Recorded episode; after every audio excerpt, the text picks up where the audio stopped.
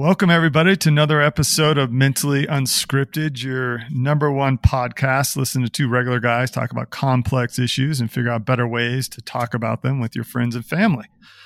I'm uh, Paul. I'm here with Scott. Scott, how are you today? I'm good. I'm good. I'm just wondering would it be better to have two regular guys talking about complex issues or two complex guys talking about just regular old simple issues? well, yeah, that's that's a great point. Maybe all the issues really are that simple, and we just make them complex. You think that's just part of the yeah. human condition? yeah, simple guys making simple things sound hard. Yeah, that's right. we just uh, we just confuse you with a bunch of uh, obnoxious and stupid terms so that you uh, you just grow frustrated. Maybe that's what it is. Right. Yeah. Next stop politics. Oh, geez. Yeah. Well, uh, well, Scott, how's how's your week going? Uh, good, good. I just uh, got my vaccine card uh, laminated. Thank you, uh, Office Depot, for offering that free service. Oh, uh, so very nice. yeah, I've got something to to wave in the faces of people uh, as I'm walking around without a mask on. You're going to bravely go out there without a mask and see who uh, who comes up and starts attacking you and call you an anti-masker. Yeah, exactly. Uh, so I didn't wasn't getting the vaccine wasn't necessarily my idea. Uh, but it was one of those things where some uh, older folks in the family had had expressed that they would be a little more comfortable visiting with us if we got the vaccine. So this is one situation where I had to be a man and step up and do what was good for the family. There you uh, go. Put the whole liberty thing aside. Um, but yeah. I still do believe that, you know, you got to decide what's best for you, that we should Absolutely. not be getting forced to take these things. Um, and so I, I voluntarily decided to do it and I've got now my laminated vaccine card. Yay! Lamination. yeah. Yay, lamination. Yeah. You know, I, was, um, I always think back to that that uh, description of how you treat people by Nassim Taleb, who said he's a he's a communist with his family, he's a socialist with his town, he's a Republican at the uh, at the state level, and he's a um, he's a libertarian at the national level, and anything above that. And uh, it is good to especially those of us who ascribe to more of a libertarian principle. Uh, you don't don't don't live on an island, right? So it's uh, you, you got to think about the other people around you. Exactly. So, so so I am fully vaccinated, and I've got the laminated card to prove it. Love it. Love it. Well, I, I can't wait to uh, to our next podcast and we hear about how you had to uh, take it out and shake it in people's faces who were getting rude. yeah.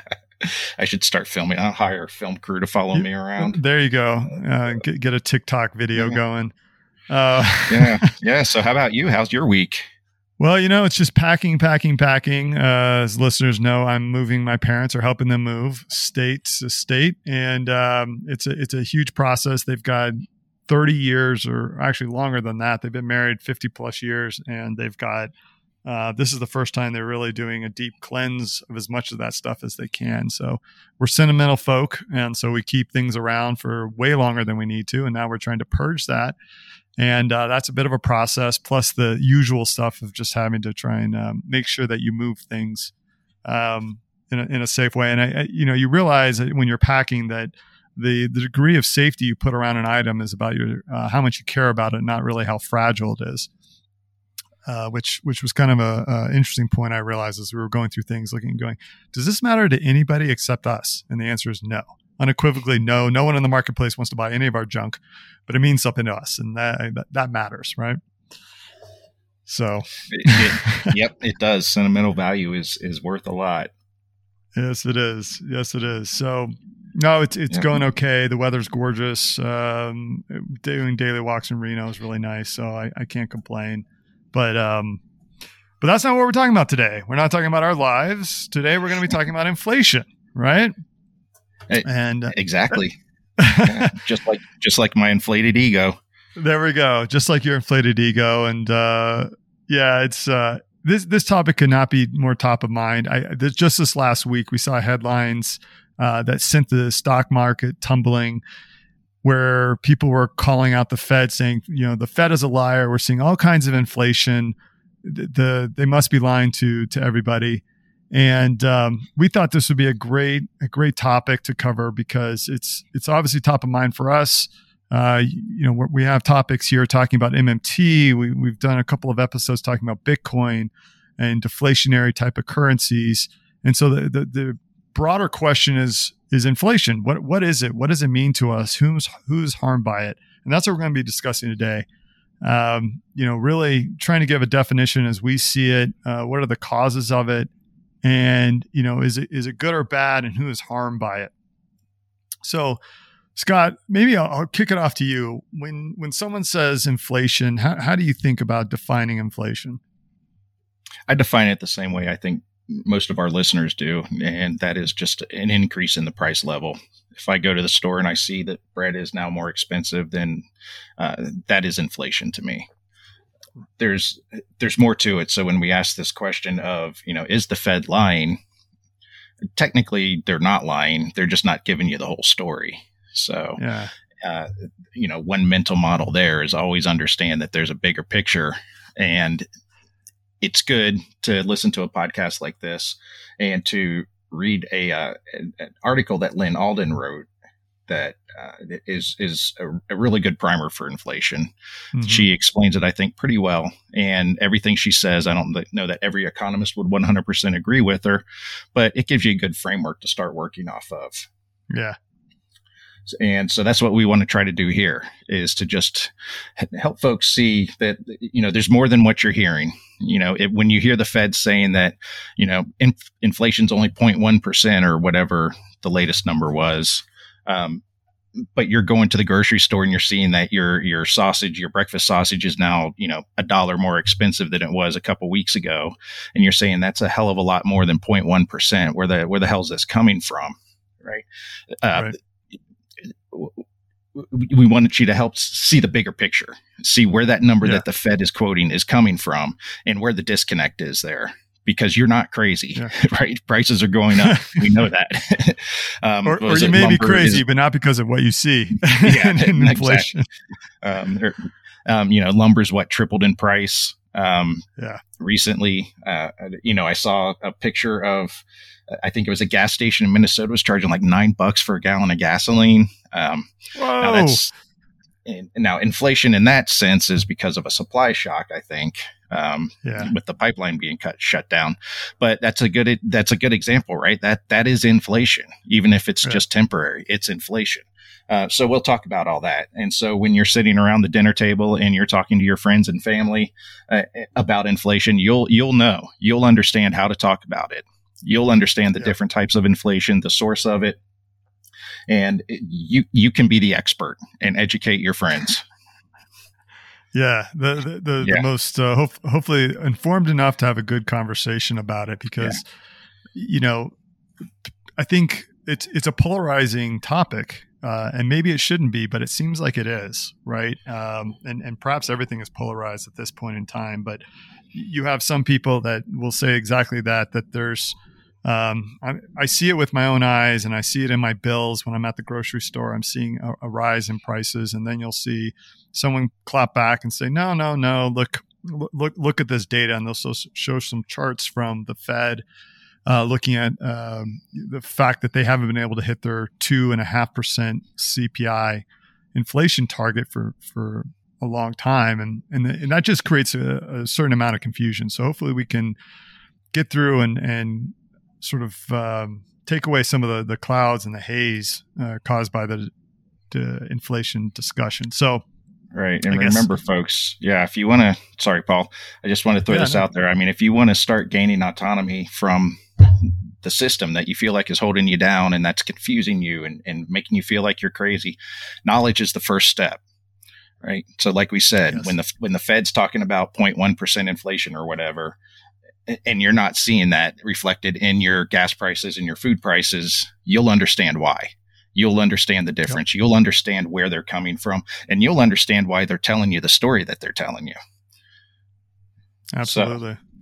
So, so, so with so all that said, let's let's start with terminology. with all that said, let's let's start with terminology. So we, we go back to the question: what what does inflation mean? And and I think what you said is the absolute right one. Inflation is simply a rise in prices. And so with a rise, you know, you have a slope, which is how steeply it's moving. And then you have a, um, and you have a direction, right? Inflation means that the price is going up. Deflation means the price is going down. right? It's it's really that simple.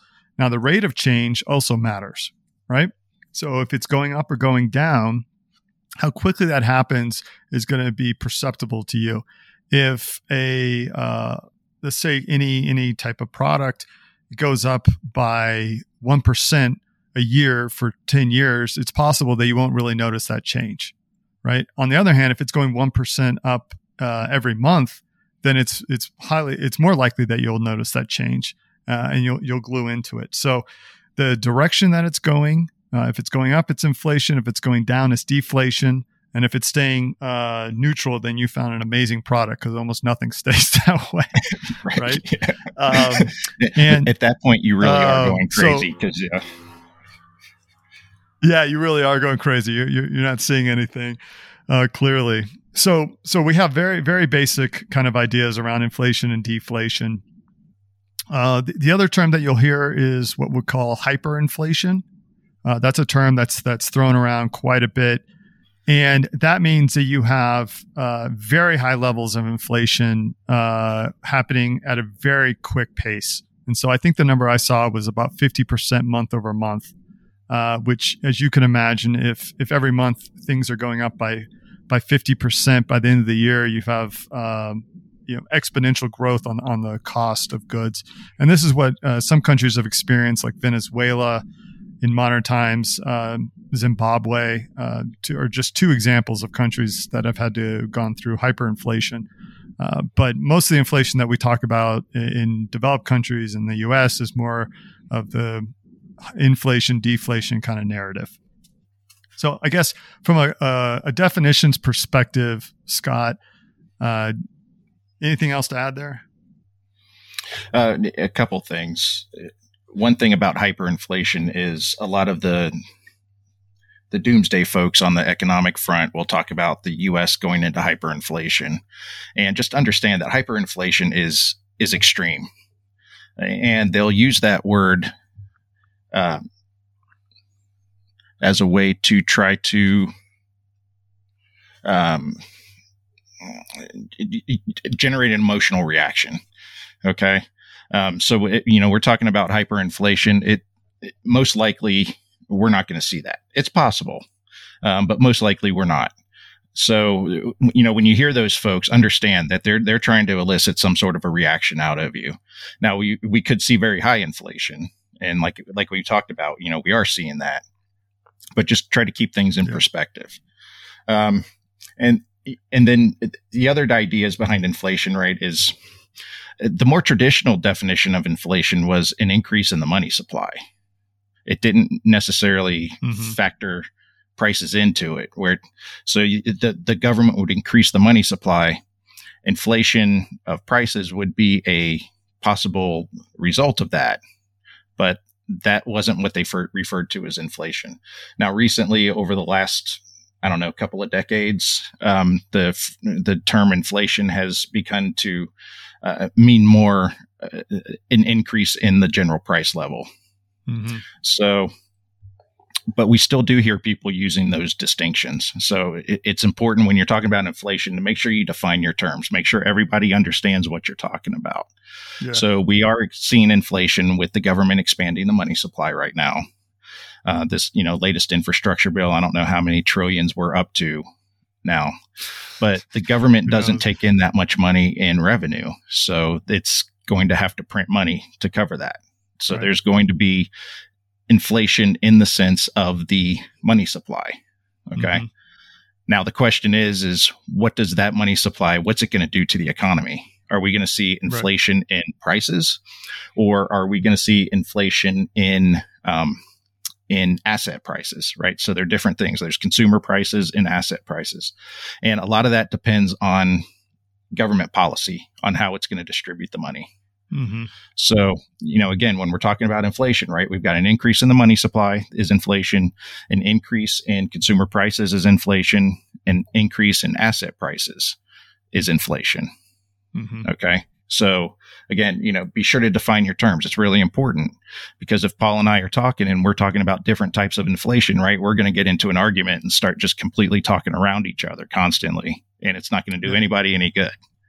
Right. Absolutely. And and that actually uh, gets into I think what the next question would be, which is uh, what causes inflation, right? Which I think you you hit on. So if we know that a, a, a change in prices is what we consider inflation, um, if it's going up and if it's going down, we consider that deflation.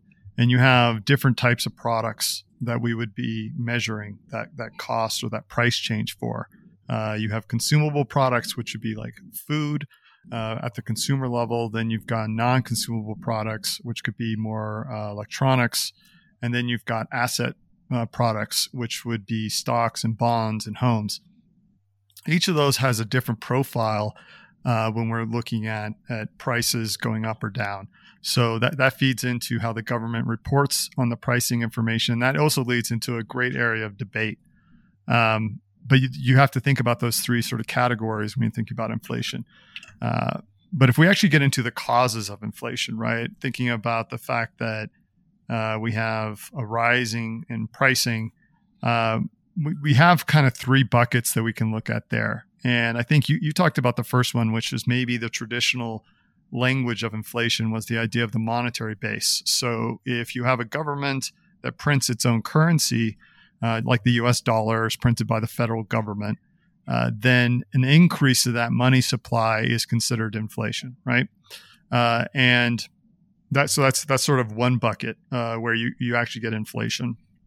Uh, then you have uh, the other one, which is around consumer demand, which is more of the one the definition that I think more people are familiar with, which is kind of this idea of of too many dollars chasing too few goods. That was kind of the language we used in, in economics courses in, in college. And so uh, there, if you've got uh, a consumer base that has wage gains that starts uh, demanding more, and you have uh, the suppliers uh, with a certain amount of stock, right? Uh, over the long term, they're looking at prices going up, right? So then you, you can have some inflation there. And then the third one is more the supply shock one. And these, this is what I think a lot of people would consider more of a transitory or temporary type of inflation. And so uh, we all experienced supply, supply shock questions and debates over the last year. Are we going to run out of uh, toilet paper? Is toilet paper going to increase in price during COVID because there's not enough supply?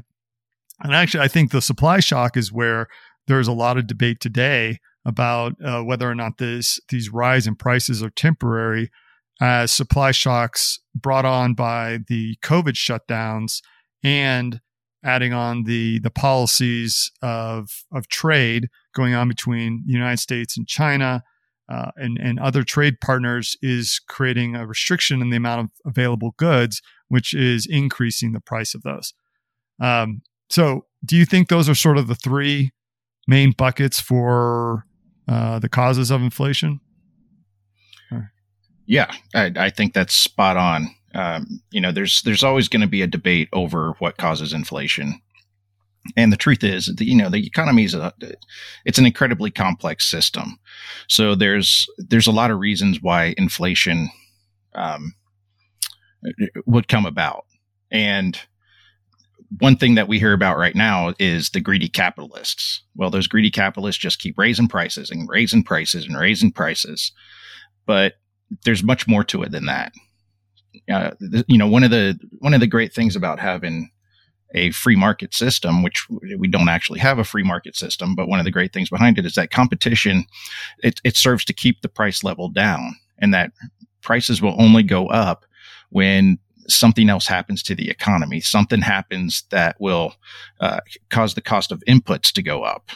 Mm-hmm. So, uh, you know, for example, you know, there's like you mentioned a supply shock. So something happens to the price of oil or the supply of oil, so that the price of oil goes up. So now companies that are using oil as an input or uh, uh using it to help, uh, you know, deliver goods, transport goods, or something, right? That's going to add to their costs, and that'll push prices mm-hmm. up.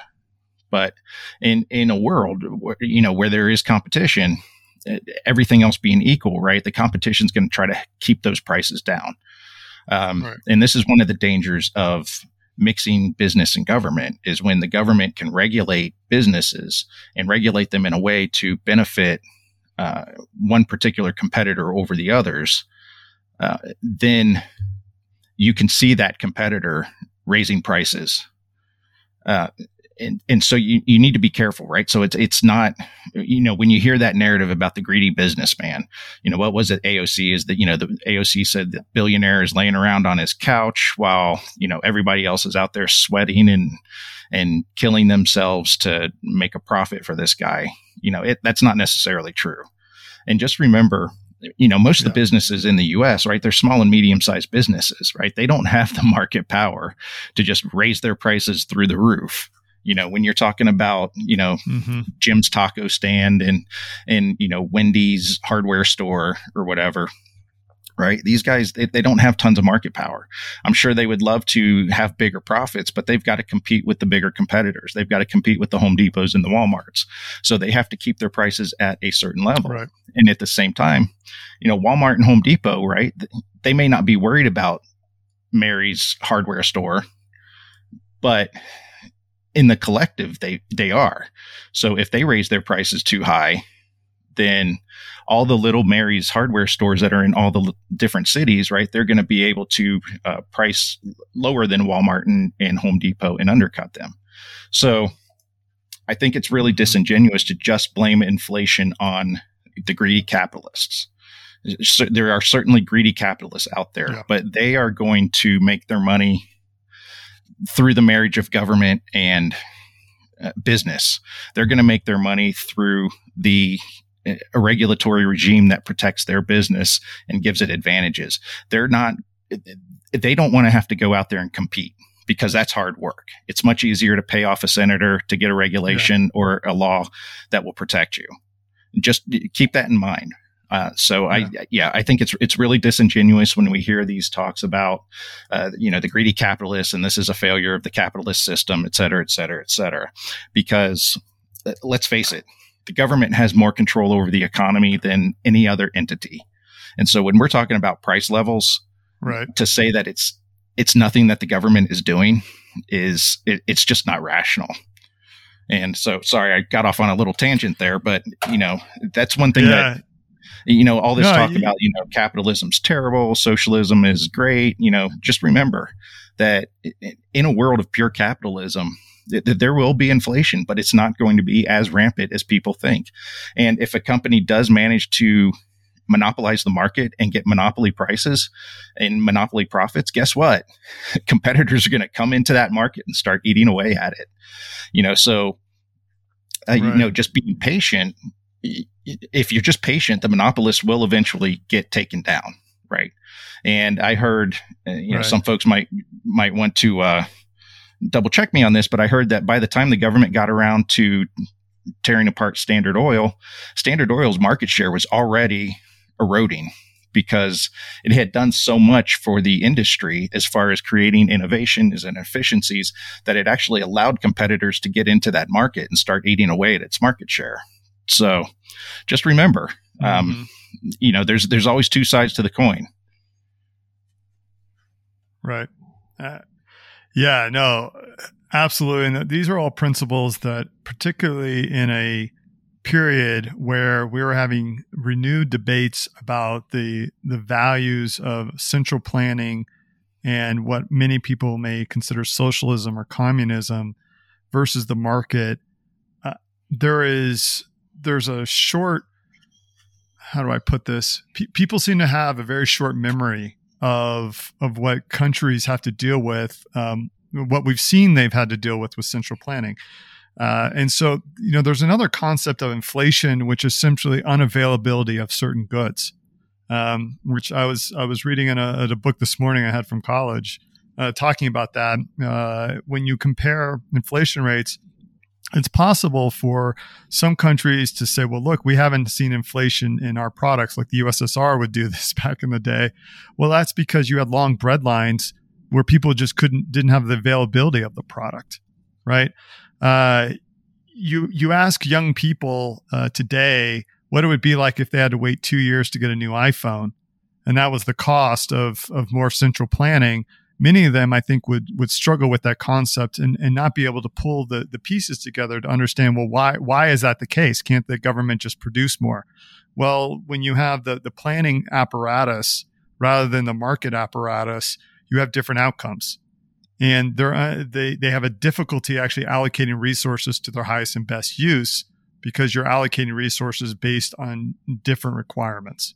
So um, that that's another type of inflation that uh, not really discussed because we're we're always tie, tying into costs and, and pricing, um, but availability of goods. You, you know, it's it's great to say, well, you know, the price of an apple is is still a dollar, but I haven't seen one in three years. Um, doesn't really do you much good if the price has gone up, but you just can't get uh, what you actually want. So uh, that's a that's a something to consider.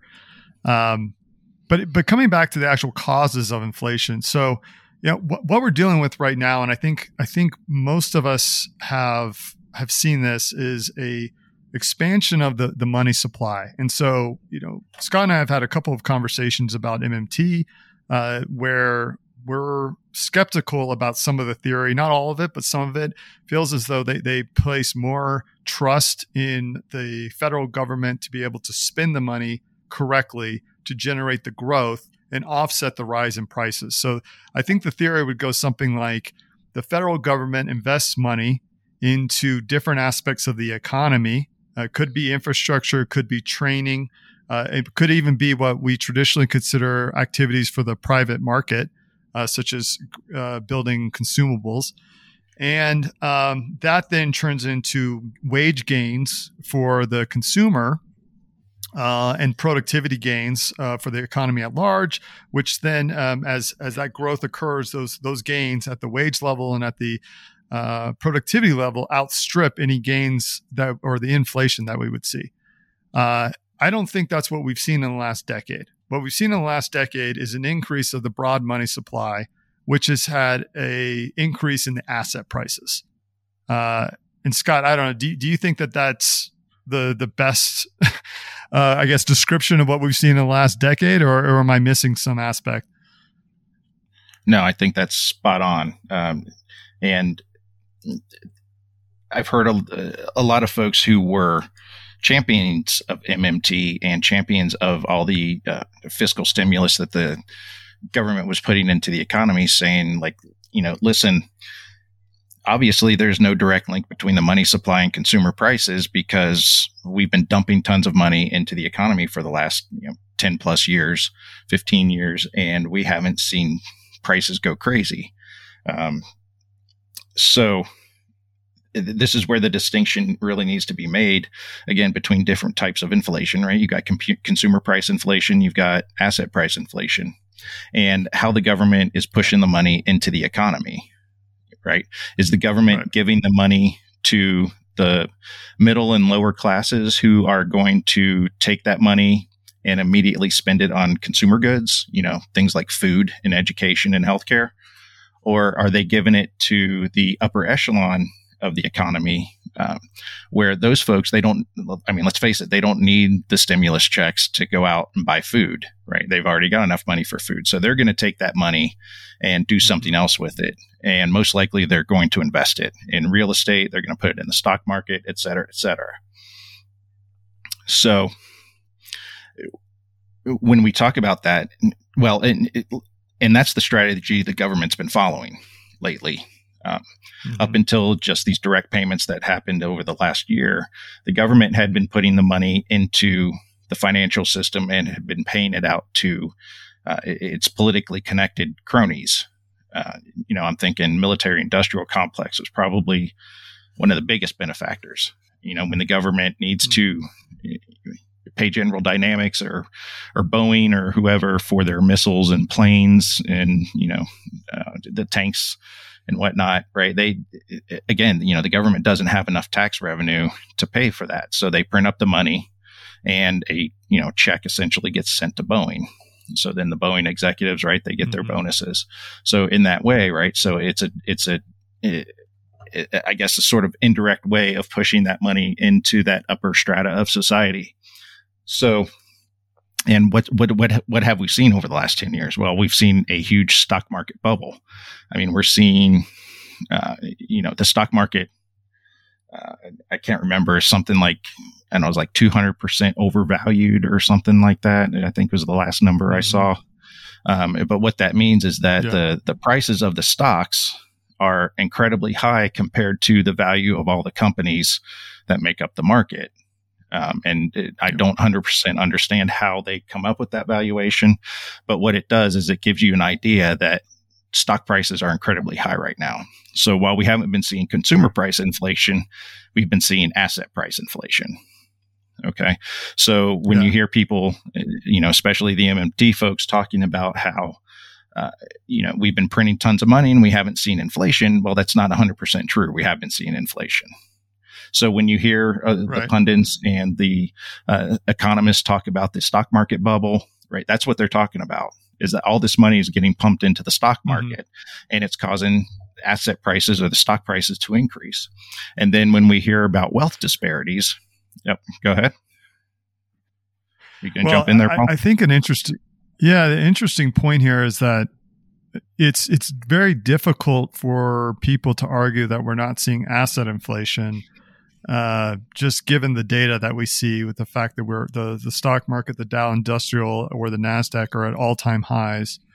Uh, the earning per share valuations are are the highest that they've ever been or close to, and uh, with no material growth or changing growth for the underlying companies. So th- that's a trigger in your mind to say, okay, the the economy has inflated without the associated growth because we talked about that right? The inflation happens um, based on those dynamics. If you've got the growth uh, and you've got you've got wages going up but we haven't seen wages going up in the last decade. In fact they've been stagnant for a very long time. Uh, and at the same time we've seen the gini coefficient moving in a direction where you have more higher concentration of wealth which what what that tells us is exactly what you said, which is that the the rich, uh, and when they when when the politicians t- are going to tell you, well, let's blame the rich, they're they're they're they're gaining all this wealth.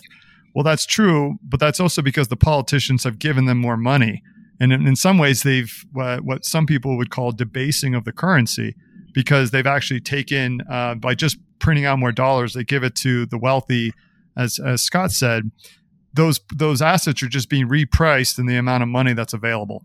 So there, there's there's different terminology that you may hear. You may hear debasement, you may hear asset inflation, uh, bubbles, but it's all basically coming back to the same thing. You've got a lot of excess liquidity that's existing in our economic system. It's going to the wealthiest um, because it's it's financial.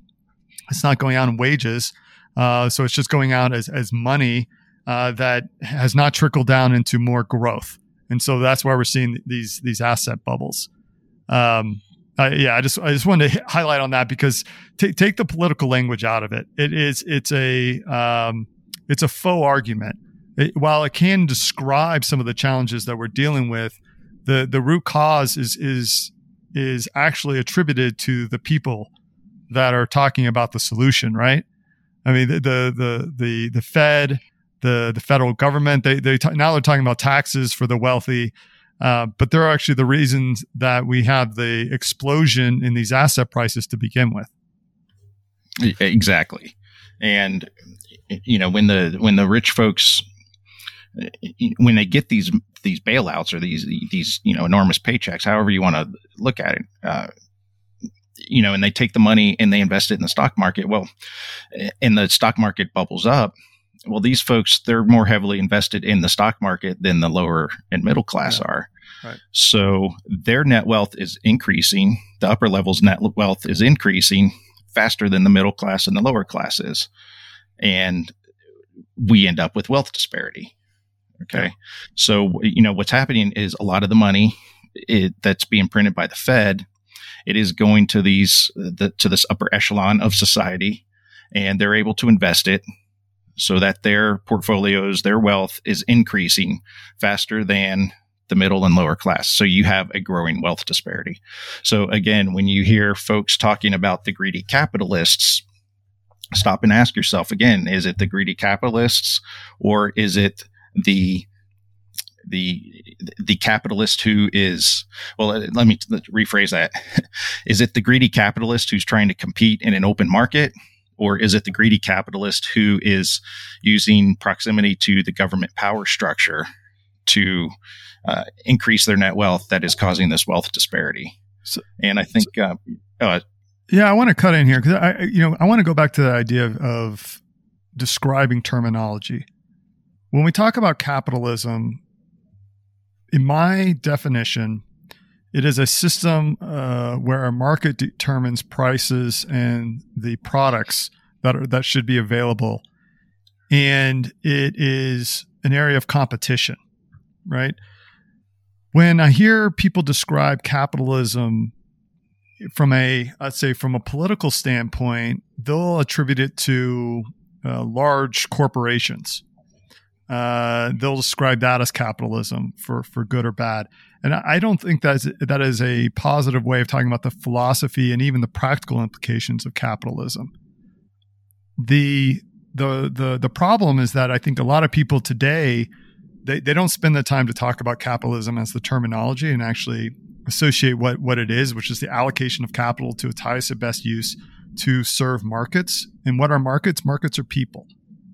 Right? This this isn't a disassociated idea where it's all about money. Money is a way in which we exchange value between acting parties in that market, but it comes down to people.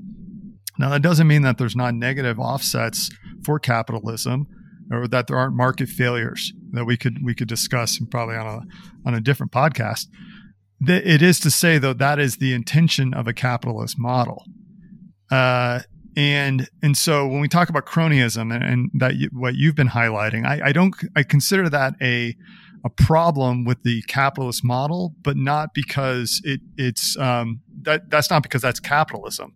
Cronyism exists in a planned economy or a capitalist economy uh, grift and um, abusive people exist in both economies. It's just how much power are you willing to give them?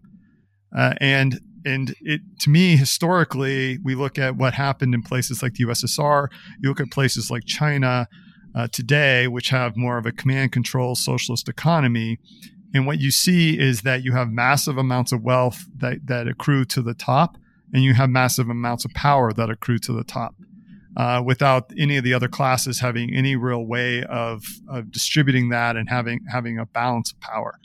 Um, so it's hard for me to argue that those systems could be superior to a capitalist model. But it does come back to understanding what capitalism is and describing it, being honest about its failures. Because again, as I think as Winston Churchill said, capitalism is the democracy and capitalism are the worst system except for all the rest.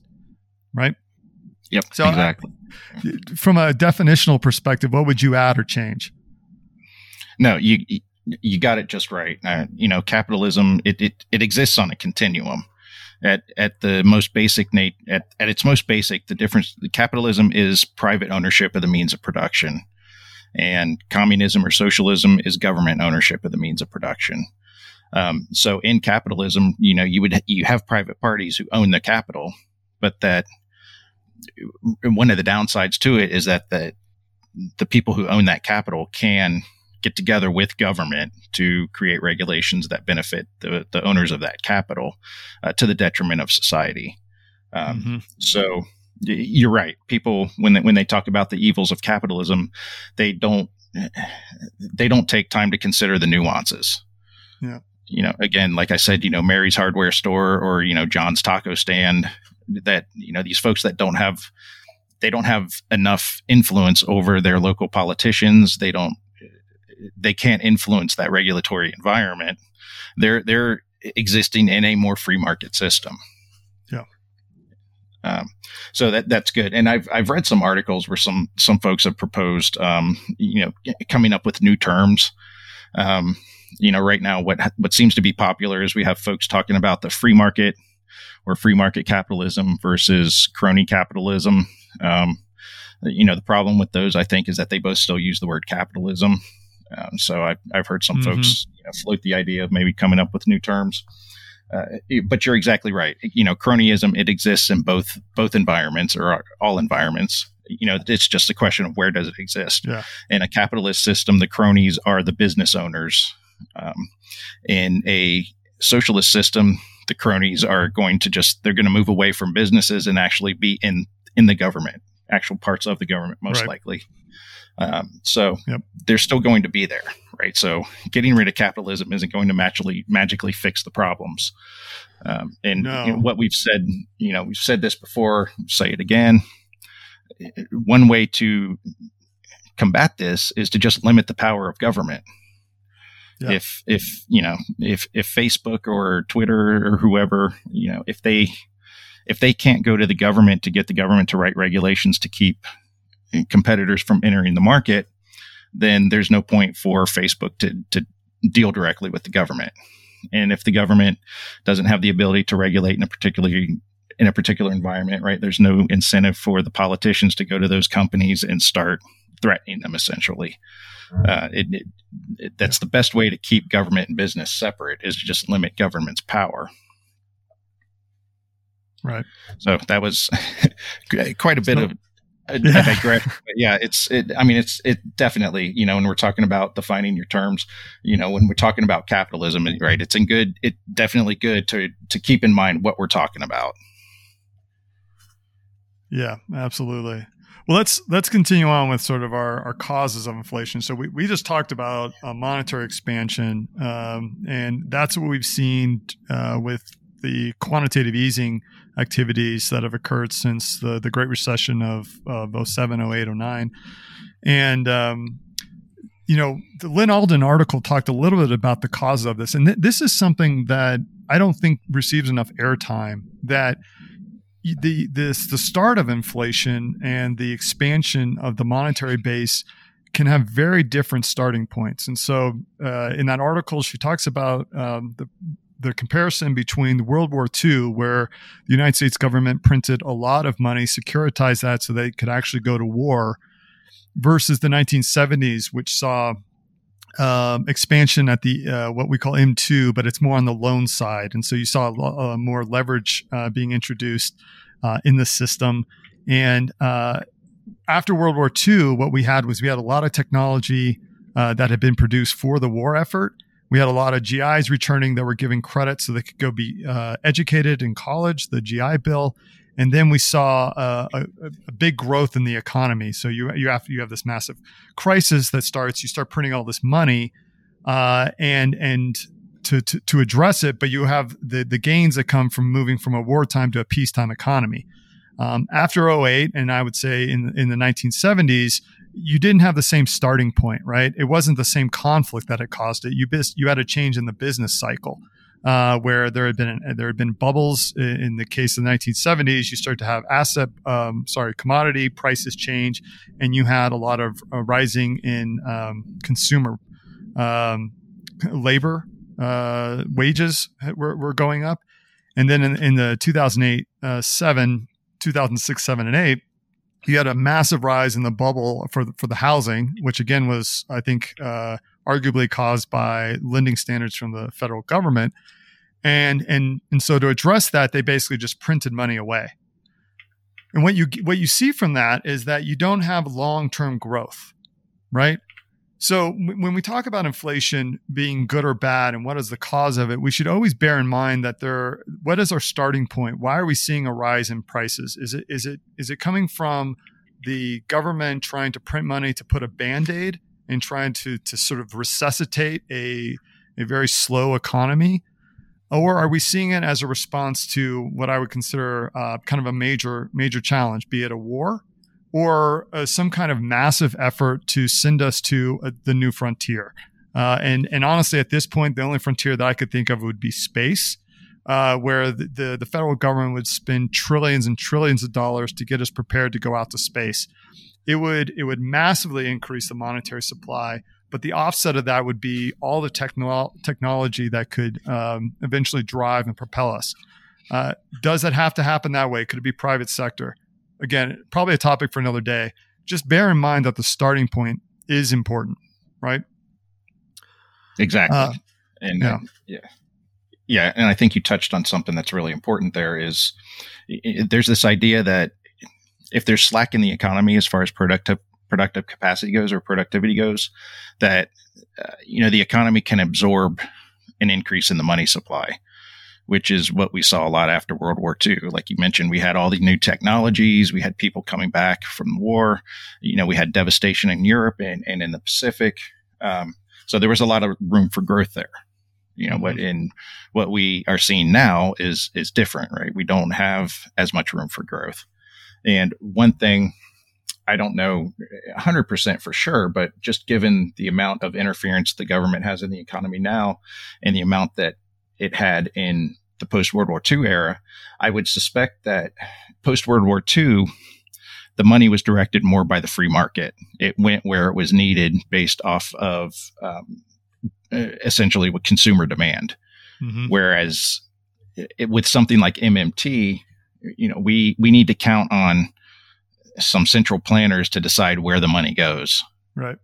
And that that's going to be difficult. So how how do we ensure that the politicians are sending the money are efficiently spending the money? How are, how do we know that they're sending it into the parts of the economy that truly need it? And right. this is one of the things with this infrastructure bill is that we're seeing that everything is being called infrastructure. Yeah, so how do we know that? The, yeah, how do we know that the money is going to something that we actually need it to go to?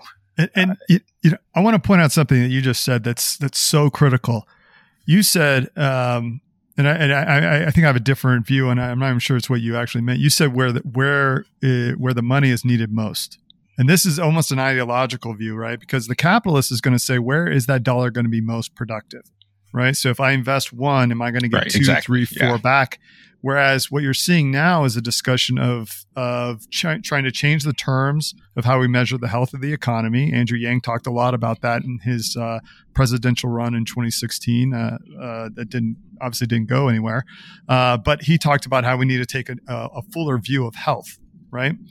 Uh, and our mental health and all these other measures of how do we actually measure the, the, the economy the government, whichever government you have in place, is going to have a different idea of what the need is, right? And that that is, I think, fundamentally the challenge I have with governments and MMT spending, because they start to expand the goalposts, right? Move the goalpost of what we mean by the terms of the return on on investment, and so if if the government over the next 10 years is going to spend massively into infrastructure and the investment that they're going to receive is going to be uh, you know measured by the need right? Which could could easily be be measured by the political votes rather than the investment that's going to churn a greater yield um, off of productivity and off of uh, economic expansion. So i mean do, do you do you see it the same way or, or differently no, I think that that's good. Um, I just, I, yeah, I, I, guess I'm just in that mode of thinking, you know, send the money to where it's going to do the most good. But you're right, right? It, we need to send it to where it's going to be the most productive. Yeah. And you know, maybe that's just splitting hairs. But again, mm-hmm. um, I can see the argument being made that you know, sending the money to, you know, study, I, you know, I don't know the mating habits of some beetle somebody could say, well, that's going to do us a lot of good, but it's not going to be terribly productive yeah. if we do that. Um, so it, yeah, that's, that's a really good point. Um, it, it doesn't change the larger idea, like you said, right? We need to, we need to have a better mechanism for making sure that the money gets to uh, where it's going to be the most productive.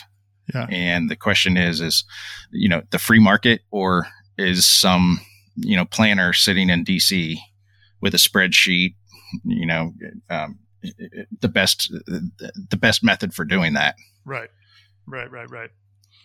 So, uh, I, I know we've we've kind of jumped around a couple different uh, topics here, but we, we, we talked about the main cause of inflation. We talked about monetary expansion. You have consumer demand, right? Which is that as you see wage gains increasing, you'll typically see inflation because those wage gains turn into price increases as as more people have more money to spend, right? Uh, and in the United States, what you've seen in, is very low wage gains over the last, uh, I want to say 20, 20, 30 years. And the, the argument there goes that we've seen a decrease in labor movements, so less unionization. Um, the wage gains that have occurred have gone to the top 10, 20% of the economy. So people that are highly educated uh, have more corporate type of gigs um, are, are actually seeing um, wage increases, but anybody on the bottom 50% is seeing stagnation.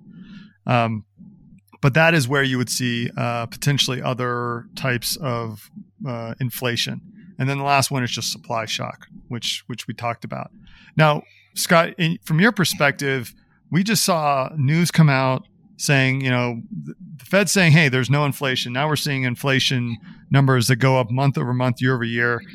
A lot of it sounds like maybe it could fit into that transitory argument that, hey, this is just a supply shock that's working its way through the system. We've got people opening up from COVID, plus we've got stuff that's sitting in ports in LA. It's it's all going to be transitory. We don't need to worry about it. How do you interpret that information?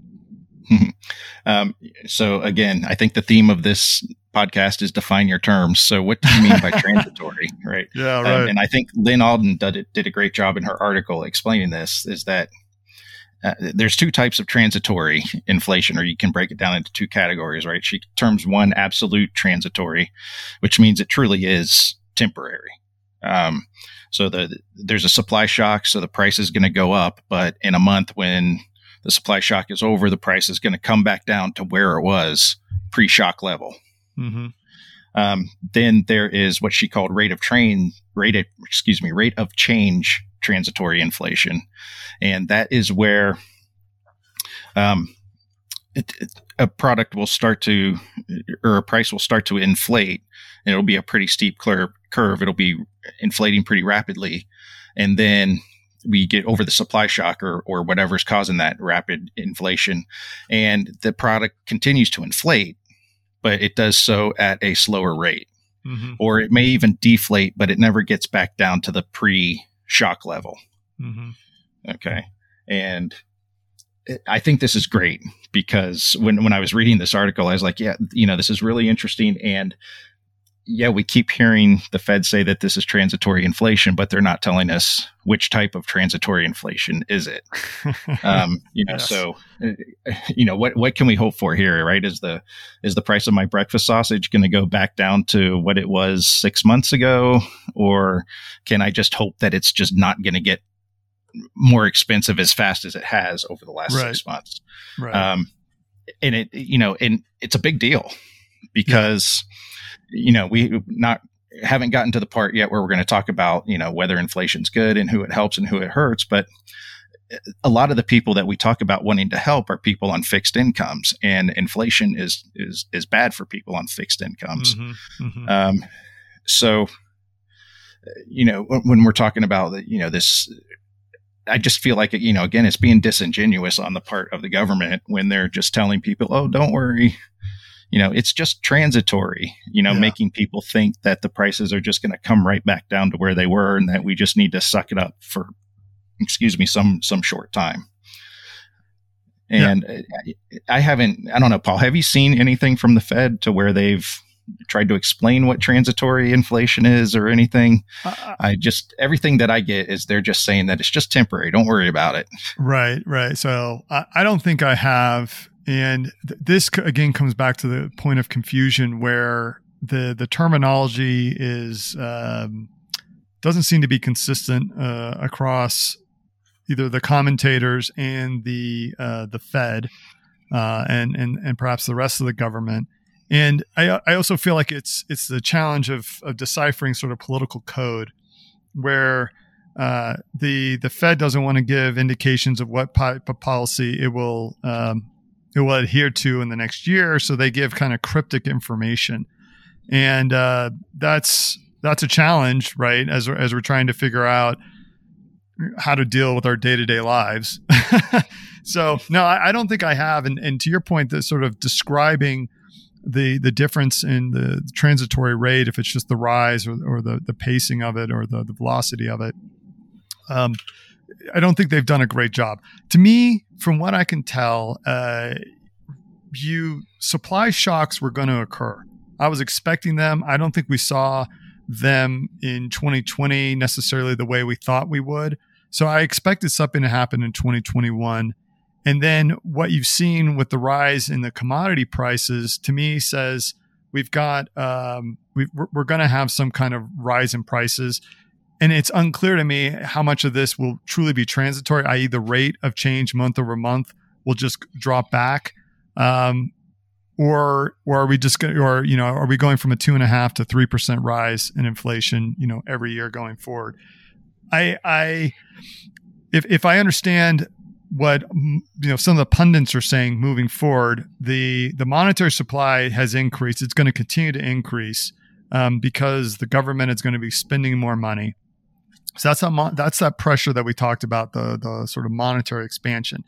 Now how they do that uh, is is going to impact whether or not this is a, a short term kind of supply shock or whether it just leads to higher asset prices or if it's higher asset prices and it's higher consumer prices right? Because not all not all goods are going to feel the shock in the same way.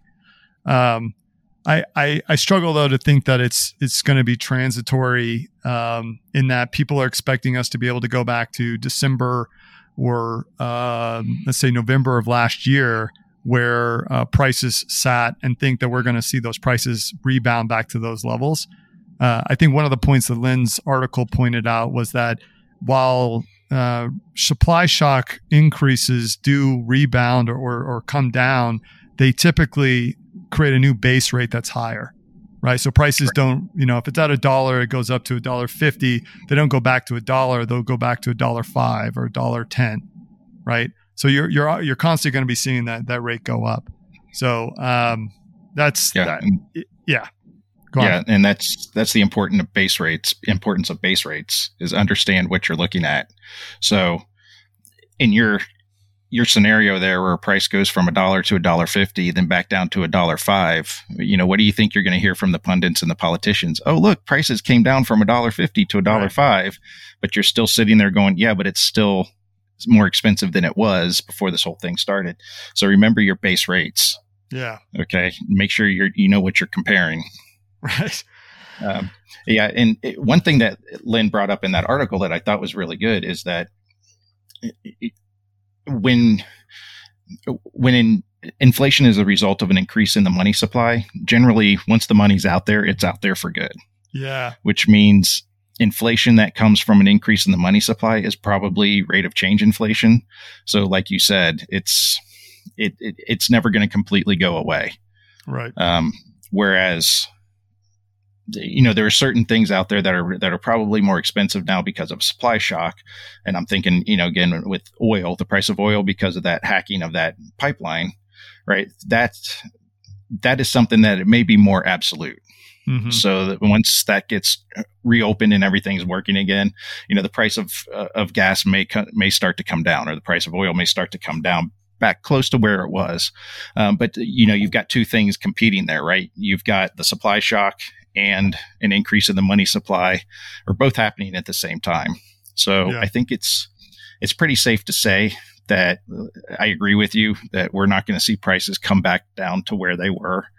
Um, right. They may come down a little, um, from their highs. But um, this inflation, I think, is here to stay.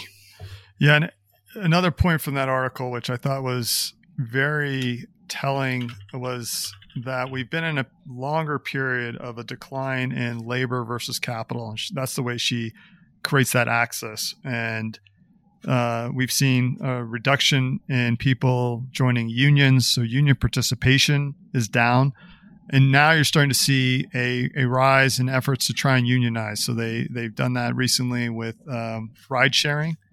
Uh, they've also put in place where it's not so much union, but they put in uh, more policies where sort of the, the gig economy is more employer based, which which kind of sets sets the stage for more of a discussion about unionization and and labor.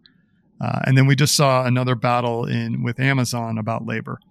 So when when we have such a large degree of inequality in the country and we have an administration and more discussion about unionization, I think it's fair to say that you're going to see a pendulum swing back towards there where union and labor has potentially a, a stronger power, which means that they have more say on wages. And if they're able to get the the wind behind them and have some momentum, there's there's more benefit for many people to try and, and, and join and unionize because they're able to see the gains that other people have. That could materialize into higher higher wages, which then could lead more into the CPI inflation, right, or the the consumer price inflation. So, we if you have the supply shock, then you at the same time have monetary base increase. Then you have also a push towards more unionization. You've got several forces that could push prices up and that's so I, I think uh, that model suggests that we're we're heading for a period of higher prices, right? Not just on assets, but actually consumable goods. Absolutely, I agree one hundred percent. So, so is it is it time for us to talk about who's hurt and and who benefits from inflation? I think so. Um, do we want to you know talk about how we measure inflation um, and the the difficulties in that? It, seems like it goes uh, goes hand in hand with who's, hand who's hand. hurt and who's not hurt. Absolutely. Do you want to kind of take us down that path of talking about CPI? Yeah. So CPI is the uh, measure of inflation that we hear about the most. It's the it's short for Consumer Price Index, and what it is is the government they essentially take a basket of goods and services, um, and they measure the price change over some period of time. Uh, one of the difficulties with it is that that basket of goods and services it changes over time. So when you're talking, when you're looking at the CPI in 2020, trying to compare it with the CPI in 1975, right? You may not be talking about the same goods and services. Um, and it's not a straightforward just measure of you know is milk more expensive today than it was last year or is a laptop more expensive today than it was last year right? They the government sort of uh, it, let's just say let's be let's be generous here and let's say they adjust the numbers right? Real steel steel man a little bit here. They adjust the numbers to try to make it a little more accurate. Um, so in the case of uh, consumer electronics they try to account for an increase in the quality of the electronics so that um, sure you know that ipad that you bought this year is maybe 10% more expensive than the ipad you bought two years ago but that new ipad does so much more right? It's got more memory it's faster blah blah blah. So they based off of that they may judge that there was no inflation in the price of that ipad even though absolute dollars you had to pay out more to get it you got more in return. Um, we see that a lot with automobiles. Um, I think one of the examples that Lyn gave is that some automobiles have gone up like 200%, yet the government is telling us that there's only been 20% inflation in the cost of the automobile. Right. Um, so, so when when you hear that number, you know, again, this is one of the disconnects. You hear, you know, uh, you know, inflation's under one percent, but then you're looking at actual prices and you're seeing something different. This is part of the disconnect. Is that the government tries to uh, they try to adjust the numbers to make it a little more reflective of reality. Mm-hmm. And whether you agree with that or not, whether you think that the government is purposely massaging the number to make it lower, um, which some folks have accused the government of doing, you, you need to be aware that it's not just a straight up measure of how much prices have changed. Um, yeah. And also uh, how they weight the items in the basket changes over time.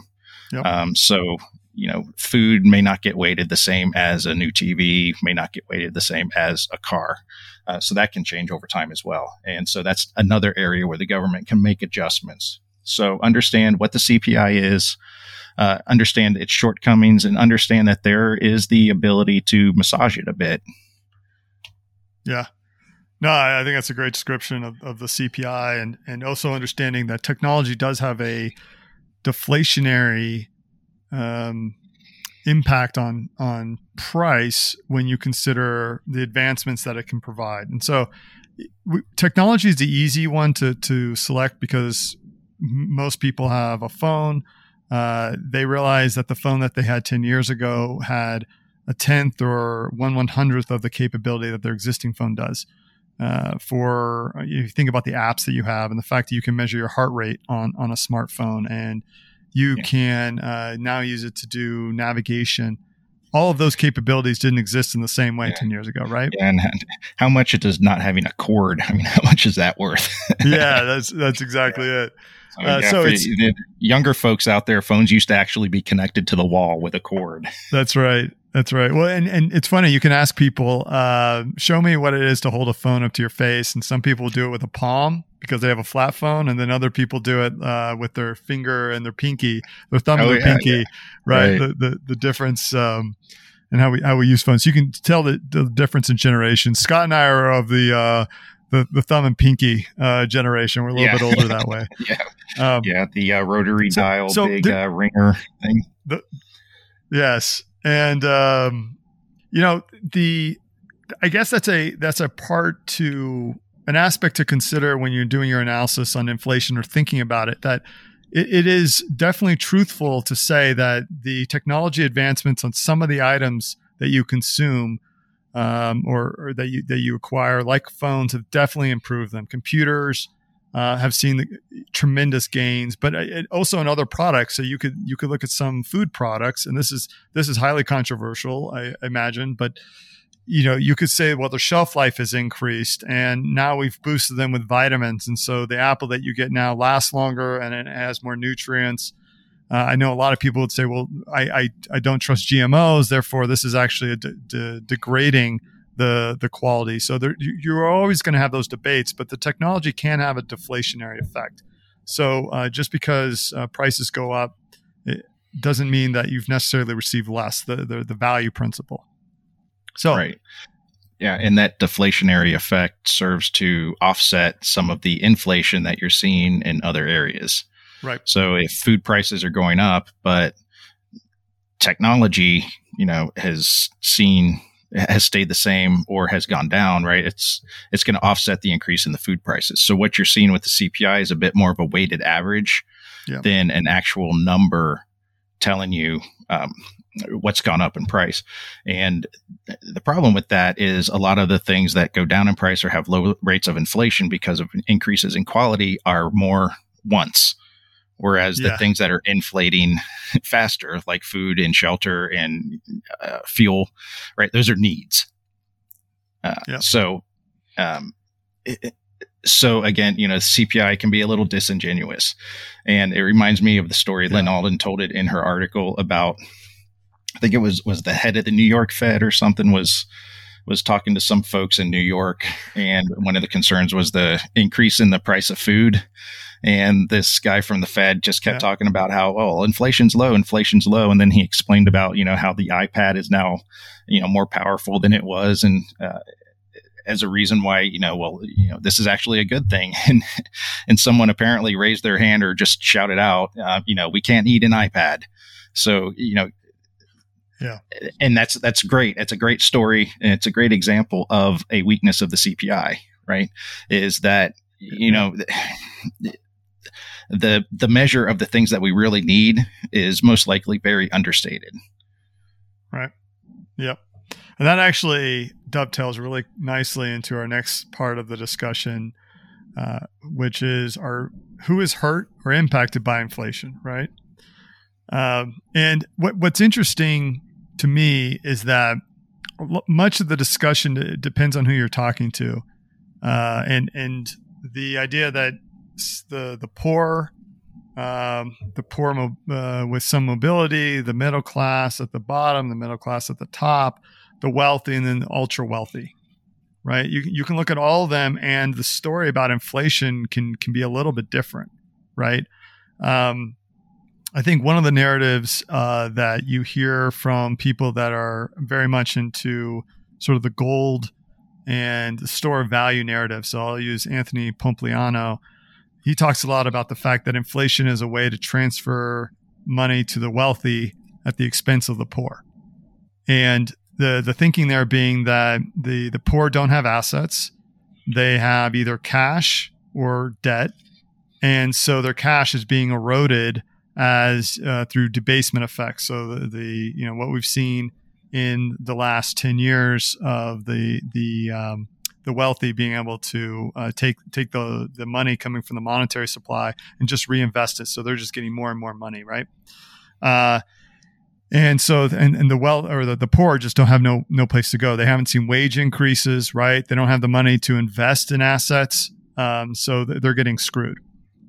Uh, and uh, Lyn presents a, a different perspective that I, I thought was valuable, saying that well, while it's true that their cash is eroding. We haven't seen that kind of in the last decade, at least. We haven't seen that rise in prices for the at the consumer level um, as much as perhaps you could. Now, again, CPI can be debated, but her analysis suggests well, the actual inflation rate may be higher. It's certainly not uh, several orders of magnitude higher.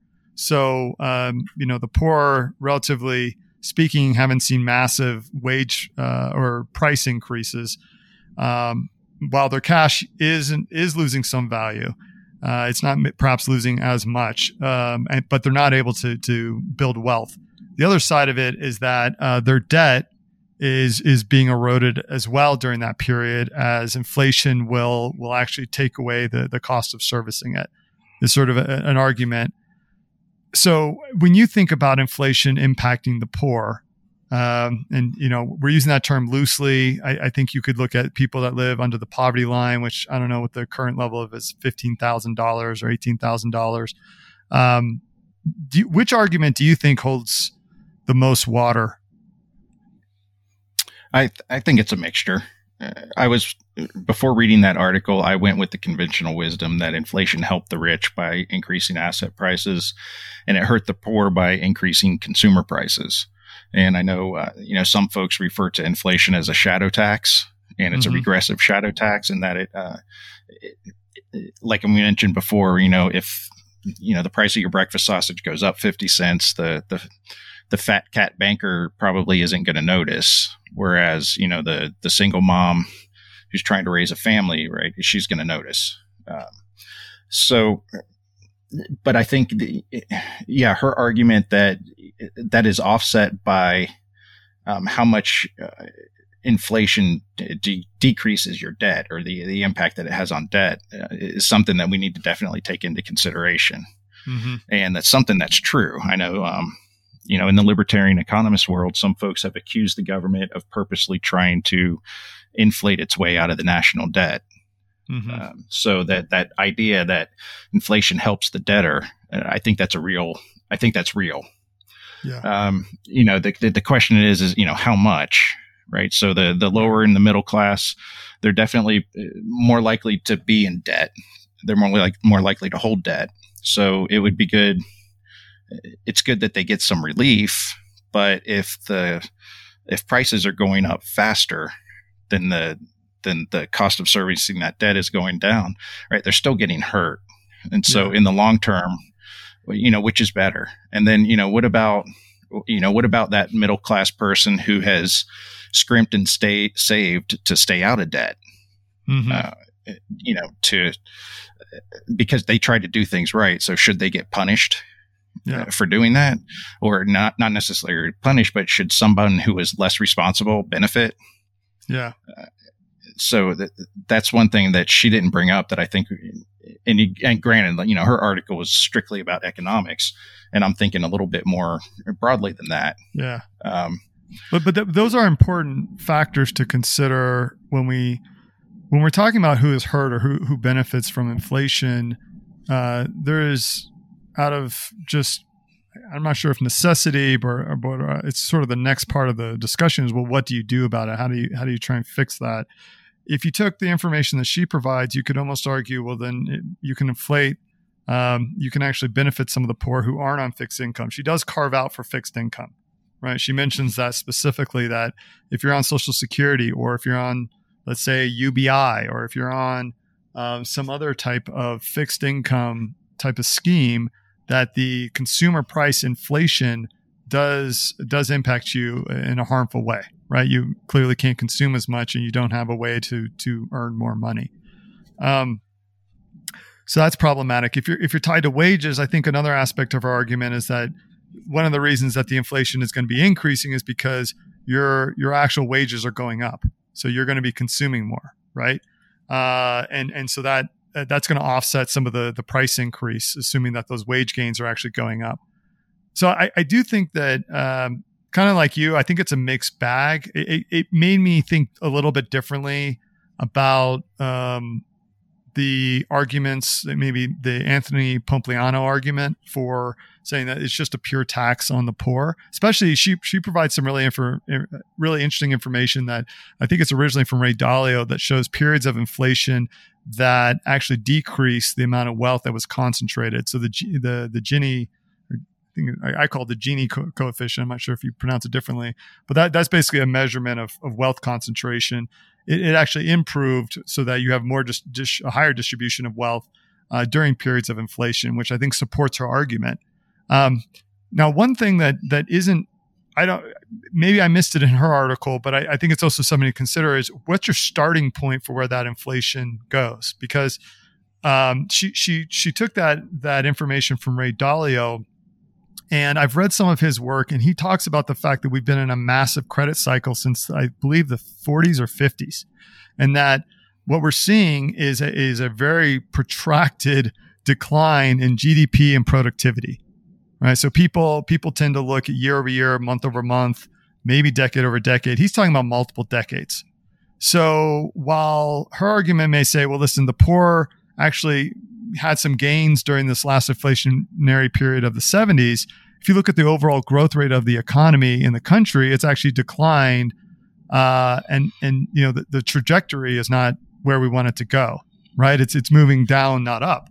So the the if if we start entering a period of uh, in the next 20 you know next 10 years where we're already down and now we're seeing this this deflationary or this inflationary period kind of maps to the 70s we don't really have gains to offset it right?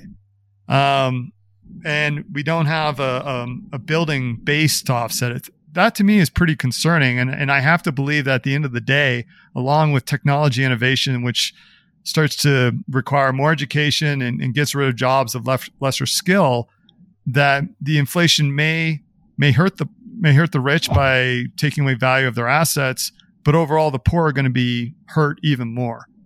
Um, is, is something in the back of my mind.